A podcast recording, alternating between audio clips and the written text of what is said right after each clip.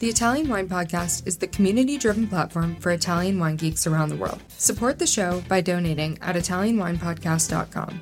Donate five or more euros, and we'll send you a copy of our latest book, My Italian Grape Geek Journal, absolutely free. To get your free copy of My Italian Grape Geek Journal, click support us at ItalianWinepodcast.com or wherever you get your pods. Grazie mille. Welcome to the Italian Grape Geek podcast. Join us as we explore personal stories of travel and tasting with Italy's must know grape varietals. Chart your own course with My Italian Grape Geek Journal, your personal tasting companion to accompany the series. Available now on Amazon. With thanks to Colangelo and Partners for their generous support with this project. My name's Cynthia Chaplin, and I work with Vinitaly International Academy here in Verona.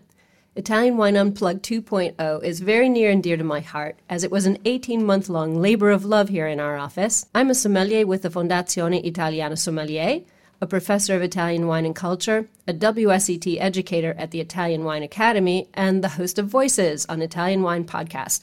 Italian wine is truly my passion.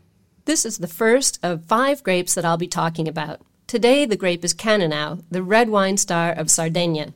It also grows in Umbria and Veneto, but the truest expression of Cannonau is found on Sardinia. The key information about the grape, including characteristics and origin and significance, have to do with the fact that not everyone knows that Cannonau is the same grape as Garnacha in Spain and Grenache in France. There's a lot of debate about whether this grape originated in Spain and was brought to Sardinia and Corsica by Queen Isabella in the late 15th century, or perhaps the grape originated in Italy and moved to Spain and France through trade much, much earlier than the days of Queen Isabella. Either way, Cannonau has found its quote unquote spiritual home on the island of Sardinia, where it flourishes on the basalt soils of the Dorgali region, the granite soils of Nuoro and Oliena, and the metamorphic soils of Ogliastra. It loves hot weather and sunny days, it's a late ripener, and it needs the cool, sandy soils on top of rocky bases and lots of exposed area with wind. Perfect grape for a Sardinian wine growing experience smack dab in the middle of the Mediterranean. So I've been asked to share my personal connections to this grape, and I can say I love Cannonau for its sort of misty and obscured past, but also for the fact that it's become such a symbol of red wine in Sardinia. Despite the current debate about pros and cons of wine drinking around the world, Cannonau has definitely contributed to the local diet for hundreds of years on the island. It's thought to be a true elixir of long life, and it contains three times the amount of antioxidants compared to other red wines. So, whether you agree or disagree with the benefits of wine drinking, scientifically we know that Cannonau is a big antioxidant. I've been asked if I've tried wines made with this grape. Where and when and what did I think?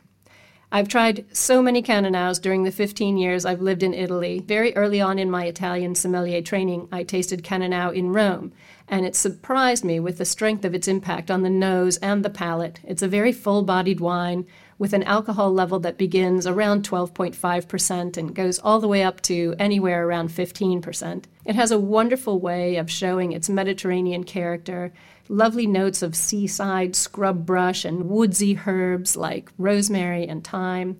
It has a salty, briny characteristic and a lovely top note of sweet baking spices and even licorice in some cases. Lots of warm red and black fruits like black currants and black cranberries and nice rich red plums melded together with these seductive notes of graphite and a solid acidic spine. The wines that are made from Cannonau are lovely and balanced with very fine velvety tannins, especially when they've been aged in wood. I was also asked what most interested me when I was learning about the grape. And I have to say, Cannonau makes some very interesting rosé wines that express the same characteristics as the red, but they're vinified in steel and they hold their fresh fruity notes, that rich red ripe plum, and those lovely blackcurrant and blackberry notes. They create a unique, refreshing, drinkable rosé that has the herbal characteristics we expect from a Mediterranean island and give me sort of an extra and valuable tool in my teaching kit when I'm talking about wines that are made from Cannonau and wines that are available on Sardinia. We always have the problem of grapes from Italy not being that available in external markets. I'm very lucky to live in Italy, and I'm fortunate to have access to a lot of great Cannonau wines, both young and aged, as well as the rosé styles. Even though they can be a bit harder to find outside of Italy, it's worth hunting down wines made from this grape to get a good idea of how the heat and the soil and the sea affect the outcome of wines made from native grapes growing on Sardinia. Some benchmark producers that are worth trying include Argiolas, Giuseppe Sedilesu, Giovanni Cherchi, and Antichi Jerzu. All of these can be found outside of Italy, especially on e commerce sites focused on Italian wines. So, last thing to tell you all today about Cannonau has to do with food pairing, uh, things that will complement wines made from Cannonau. It's great for pairing with meaty dishes, especially game like pheasant and rabbit, as well as aged cheeses like pecorino sheep cheese found in the mountains on Sardinia and other places. The robust, fruity, sort of saline and herbal notes can also provide a great foil for richer vegetarian dishes like eggplant parmesan, or even food from other cultures such as Moroccan lamb tagine. Listen to the Italian Wine Podcast wherever you get your podcasts. We're on SoundCloud, Apple Podcasts, Spotify, Himalaya FM, and more. Don't forget to subscribe and rate the show. If you enjoy listening, please consider donating through ItalianWinePodcast.com. Any amount helps cover equipment, production, and publication costs. Until next time, chin chin.